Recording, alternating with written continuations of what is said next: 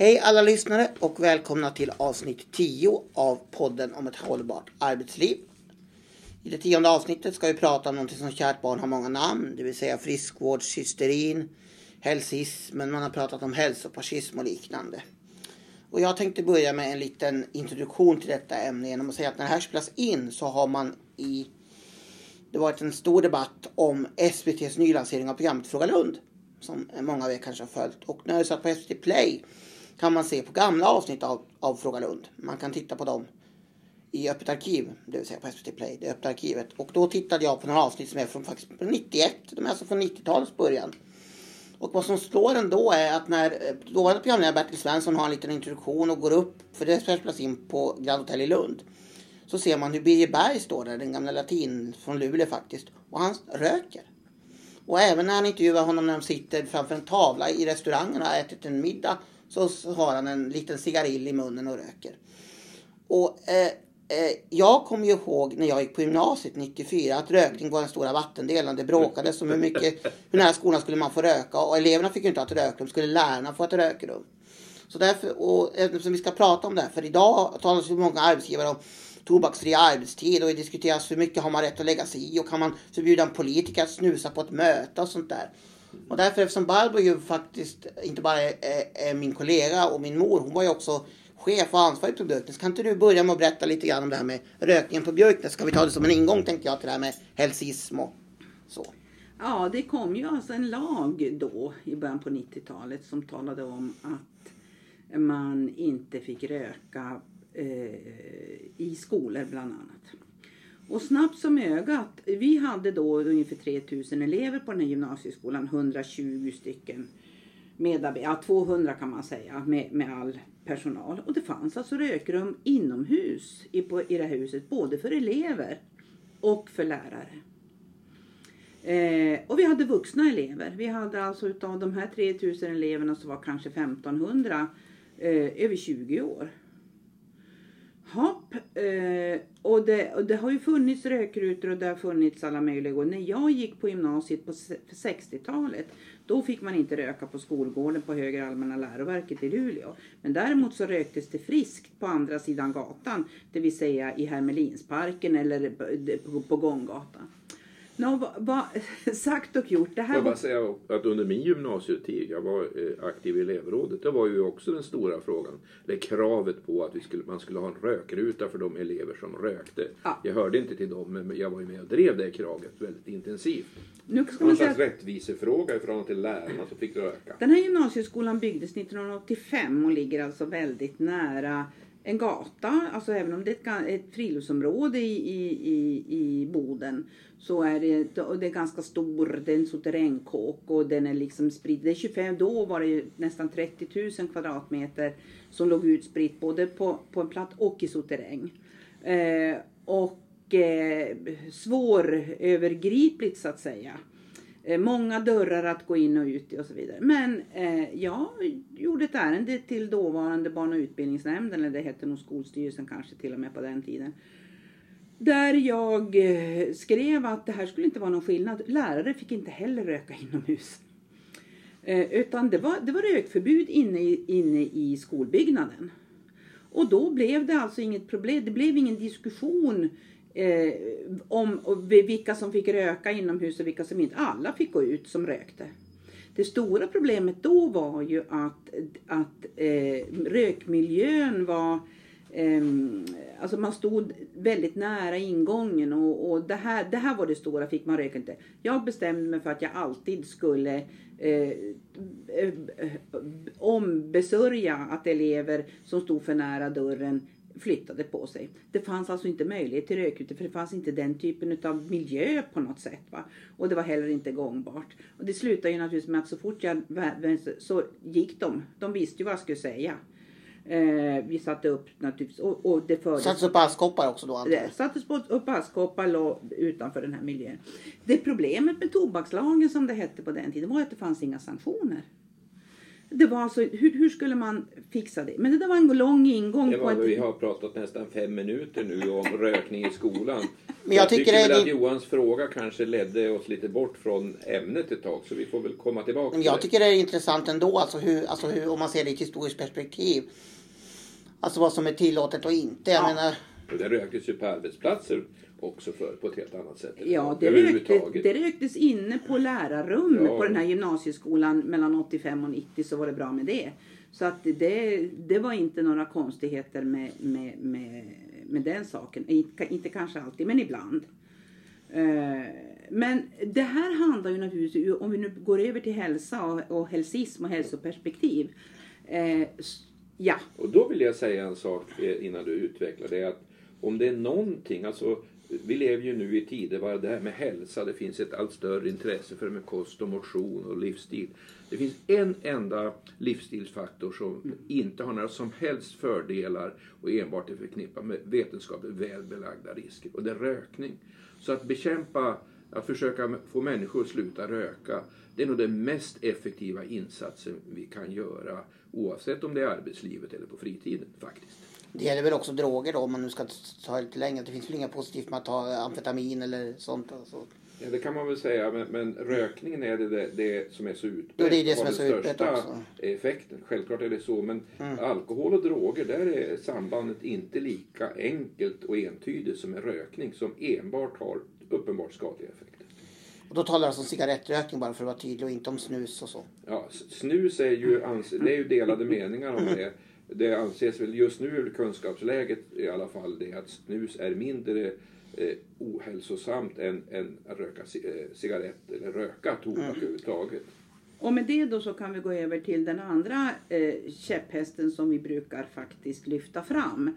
Och det är då eh, motion. Mm. Eh, alltså har man, om man ger sina medarbetare ett, ett årskort på gymmet, har man klarat då sitt, sitt eh, eh, hälsoperspektiv? Har, har man gjort sitt jobb då som arbetsgivare? Att ja men det är inga problem, de, de får det. Eller de får bidrag men inte till sina träningsskor eller vad det är för någonting. Vad, vad, vad, vad finns det för samband där Kaj? Ja, där kan man väl konstatera att det här har väl lite grann kulminerat. Att nu börjar man från arbetsgivares sida i allt större utsträckning mm, kanske ifrågasätta om det är meningsfullt att göra det.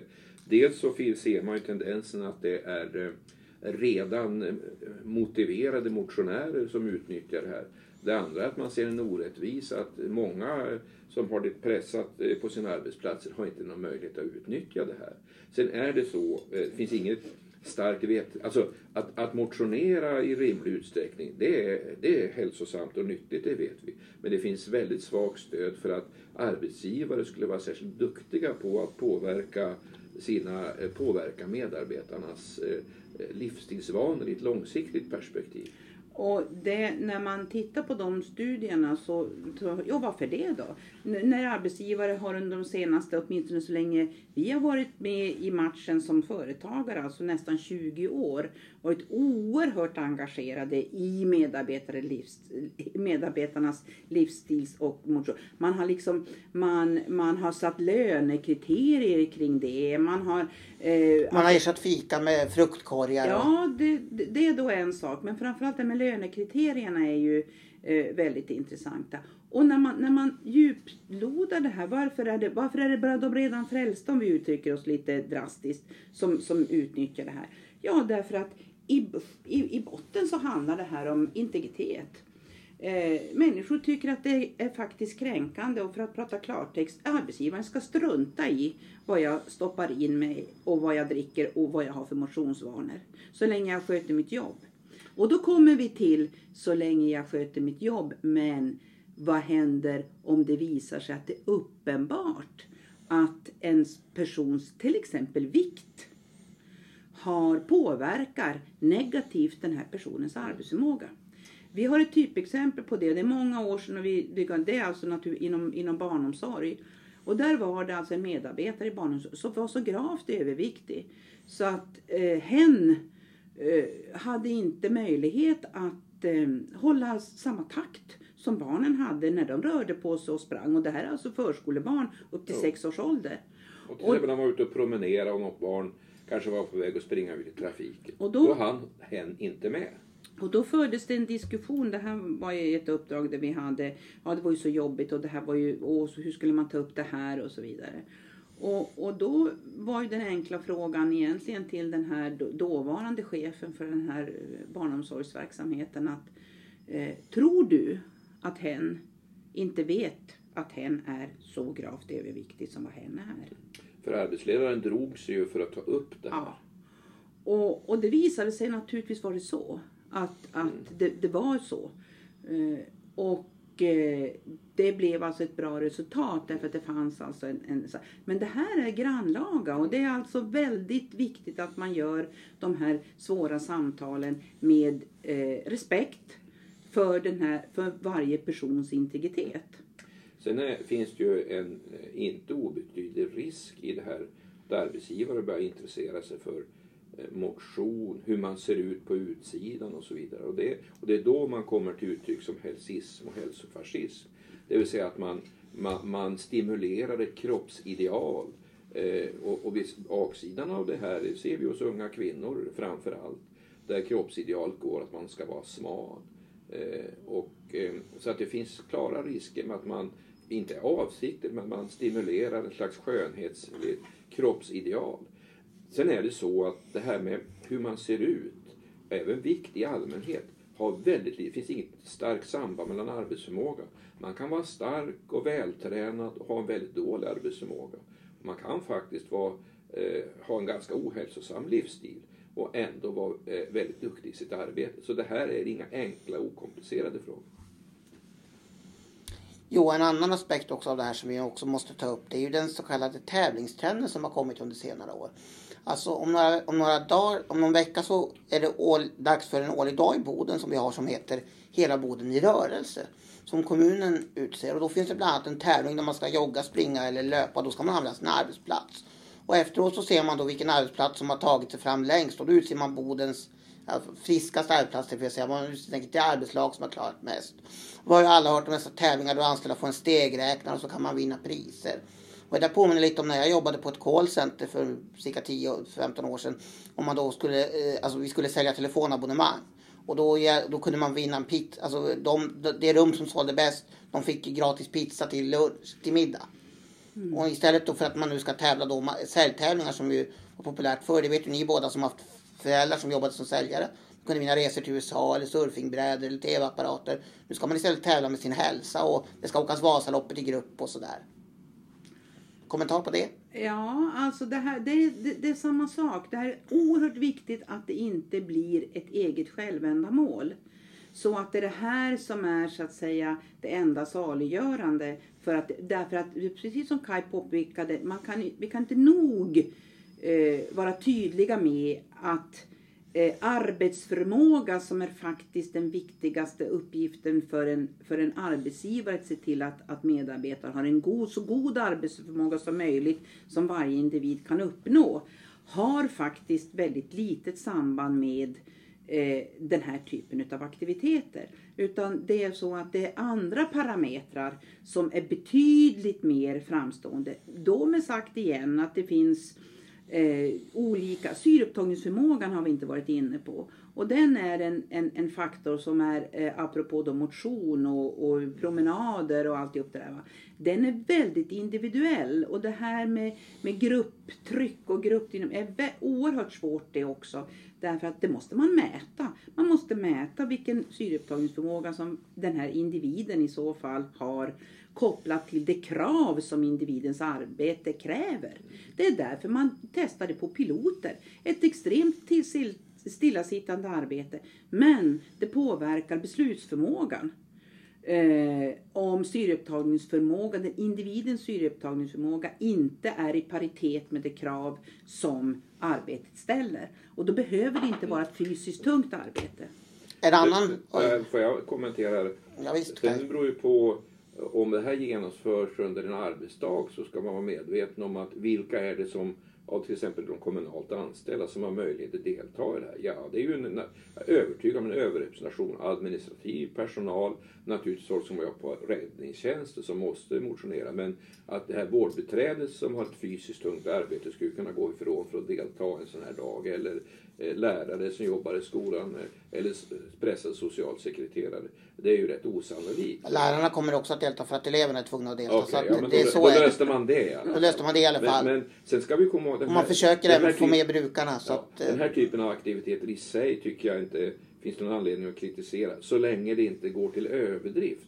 Vi ska komma ihåg att vi har många funktionshindrade eh, Eh, som då kan känna sig ganska eh, utstötta och som inte har den här fysiska rörligheten. Vi har ju också sett hur det här med hälso, någon slags hälsotänkande leder till diskriminering av överviktiga som har svårare att få arbete, visar forskningen, än andra. Därför att man tror att de har en sämre arbetsförmåga, vilket inte alls behöver vara fallet. Jo, det jag ville komma in på är också en annan trend vi ser som kanske är en slags motreaktion, för jag säga, men en annan stark trend som kanske inte riktigt förekom lika vanligt för 20-30 år sedan. Det är hela after work-trenden att man ändå ska gå ut efter jobbet och så dricker man en massa vin eller alkohol och så, är, och så äter man chips och nötter och pizza slicer och sånt där och umgås. ja. Så det kanske är någon slags motreaktion, vad vet jag. Men, och där har det också kommit varning då för sådana alkoholforskare som säger att after work-kulturen är osund. För att det promotar att vi ska dricka massa alkohol. Vad händer med den som inte dricker alkohol? Är det okej okay att, att ska gå på after work och dricka vatten? Eller anses man som, som inte är en i gänget då? För det kan ju också vara ett slags grupptryck. Precis som Grupptryck på att träna kan det finnas ett grupptryck på att gå på after work. Ja, eh, det här är ju, säger en, en hel del forskare, det här är ju en del i eh, vad ska vi säga, de, eh, den moderna förutsättningen att fritid och arbete går ihop. Mm. Det är svårt att skilja på det här att nu ser vi ju faktiskt också att det börjar hända saker och ting. Att inte vara uppkopplad hela tiden. Att slå av eh, mobilen. Att ha en egen, att ha en arbetsmobil och en privat mobil. Så att du liksom kan separera ditt, ditt att inte, att barn och ungdomar åker, jag hörde ett reportage här om en familj som var på semester i, för det tredje året i rad på en bondgård där det var webbskugga, så man hade inte med sig mobilerna. Man hjälpte till, man, man arbetade där och man alltså umgicks och man kunde inte vara uppkopplad. Det vill säga det, den här, den här, det här beroendet utav att hela tiden vara eh, på nätet. Det, nu när skolan börjar i höst så får vi alltså fler och fler reportage där det visar sig att frivilligt så, så det, och det som är intressant för mig som gammal skolfrukst, nu har skolan upptäckt att det är ordningsreglerna. Mm. Där kan man alltså hitta, om skolan har ordningsregler att man ska lämna ifrån sig mobilerna, då, då eh, är det betydligt enklare än att hålla på och härja lektion efter lektion. Och det visar sig att det här är väldigt positivt därför att när man intervjuar, eller ja, man blir inte störd, man kan koncentrera sig. Eh, nu kommer inte jag ihåg tidsaspekten, men om, om du blir störd Eh, Eh, alltså utav att det plingar i mobilen så tar det 10 minuter, en kvart innan du är tillbaka där du var om du går in och, och så att säga checkar det. Va? Och det betyder ju att sker det här under lektionstid och du är mitt i ett resonemang i, eh, som handlar om um, ut, alltså ett, ett, vad ska jag säga, ett ett utvecklingsresonemang i en klass där det bara, ja men då är du ju helt lost om du ska in samtidigt in och titta. Multitaska funkar inte på det sättet. Mm. Det gäller ju inte, aha. Ja, du han före. Ja, men det gäller ju inte bara barn heller. Det var ju så att för några månader sedan så var det ett rockband som släppte en, en ny singel som hette, som hette 444. Och då var det så att då fick ett antal rockjournalister ett sms om att nu kan ni se singeln. Och då skickade de ut det på morgonen just klockan 4.44. Och det var många som blev upprörda över att när de låg och sov så plingade det plötsligt till i mobilen. Och då var min grundfråga, men om ni, om ni är så lättstörda när ni sover, varför stänger ni då inte av mobilen eller sätter den på skap mitt i natten? Men, så kan det vara. Men du ville säga något Kaj? Jo, en sista kommentar. Eh, om en arbetsgivare skulle säga till oss, och det händer ju eh, ungefär att ja, vi har begränsade resurser men vi vill ju naturligtvis att våra, våra arbetstagare ska trivas på jobbet och att de ska jobba bra och att de ska kunna eh, eh, ha en bra arbetsförmåga. Hur mycket ska vi lägga på kost och motion och det här med friskvårdstimmen? Och då skulle vi säga ingenting. Ta friskvårdstimmen, anta att en medarbetare utnyttjar det där fullt ut under det där. Då är det ungefär 40 timmar på ett år. Det är en arbetsvecka. Då skulle jag säga, lägg den arbetsveckan istället på kompetensutveckling. Det är betydligt effektivare än att, att satsa mycket osäkra investeringar på kost och motionsvanor. Och så skulle vi lägga till. Men däremot är det så att du har en, en person som börjar få ont. Eh, smärtan är ett första tecken på att syreupptagningsförmågan inte korresponderar med det, mm. det jag drog tidigare. Då ska den individen testas för att se om det så är fallet. Då visar det sig att den, hens syreupptagningsförmåga börjar närma sig eller ligger kanske till och med under det, den, det krav som det här arbetet som hen utför ställer då ska den personen få en, då, en gemensamt, vi brukar föreslå eh, två, en timme på jobbet och fyra timmar privat och så ska man mäta det igen efter jo. tre månader och igen efter tre månader för att se de effekterna. Det här kan ju företagshälsovården hjälpa till med. Absolut mm. och det finns andra aktörer också men det, det kräver så att säga ett, ett syreupptagningsförmågetest. Mm. jag vill komma med en liten avslutande reflektion jag också. Mm. Det är ju nämligen så att vi har nämligen nu, på tal om friskvård så har vi nu fått höra i sommar att man nu har sagt från någon, om det var eh, skatterättsnämnden sa att golf i enklare former kan räknas som friskvård. Och det har ju uppstått en livlig debatt eh, när man dels Mästarnas mästare har tagit med så kallad e-sport, en person som sitter framför en dator och spelar sport, räknas det som en idrott. Och man har ju till exempel då eh, från Svenska, fri, eh, Svenska idrotts, eh, riksdagsförbundet sagt att man, att man tillåter inte bridge Bridge, bridge får inte vara med i, i riksdagsförbundet för bridge räknar man inte som en sport. Och då kan man ju undra, alltså, vad påverkar, alltså, för Kaj som en gammal bridgespelare, jag vill bara säga det, alltså, jag har ju uppfattat det för att bridge är en verklig tankesport. Alltså, ibland kanske det är så att bridge är mer, är mer befrämjande för en hjärnans arbetsförmåga än att hålla på och springa, hund, springa 10 kilometer i skogen och löpa. Så jag vill bara säga det att vad, vad, vad, alltså, vad säger att bridge inte kan vara lika bra, eller spela schack för arbetsförmågan? Nej, sen är det så att bridge, om man spelar tävlingsbridge på elitnivå, det kräver ju en oerhörd uthållighet och koncentration. Så då mm. måste man nog vara ganska gott, även fysiskt skick skulle jag vilja säga. Det, men nu har vi hållit på, nu är vi på 20 minuter. Jo, men jag vill bara avsluta och säga det ändå. För att, eh, jag vill ändå avsluta med att säga det för att i amerikanska tv-serien Vita huset, när presidenten drabbades av en, en av en eh, sjukdom som drabbade kognitiva förmågan, då var han tvungen att spela MS. schack MS. Han fick MS och då var han tvungen att spela schack för det höll den kognitiva förmågan mm. igång. Mm. Men med det sagt så ska jag avsluta bara med att säga att eh, ibland brukar Kai fråga så här innan vi spelar in de här poddarna. Vem är det som börjar? Vem är det som börjar eh, spela in den här podden? Eller vem ska börja prata? Och i nästa podd vet vi det. För det är nämligen Barbro Skoglund som ska prata. För det är hennes favoritämne vi ska ta upp. Då, olika lärstilar. Just det. Så eh, Age Management i Sverige AB säger, tror vi glömde oss presentera ja, oss i början av podden. Vi var så på. Men Age Management i Sverige AB som ligger bakom denna podd säger hej då. Och vi tre som har pratat som vanligt programledare Johan E Skoglund med mina två experter. Barbro Skoglund. Och Skoglund. Tack och hej.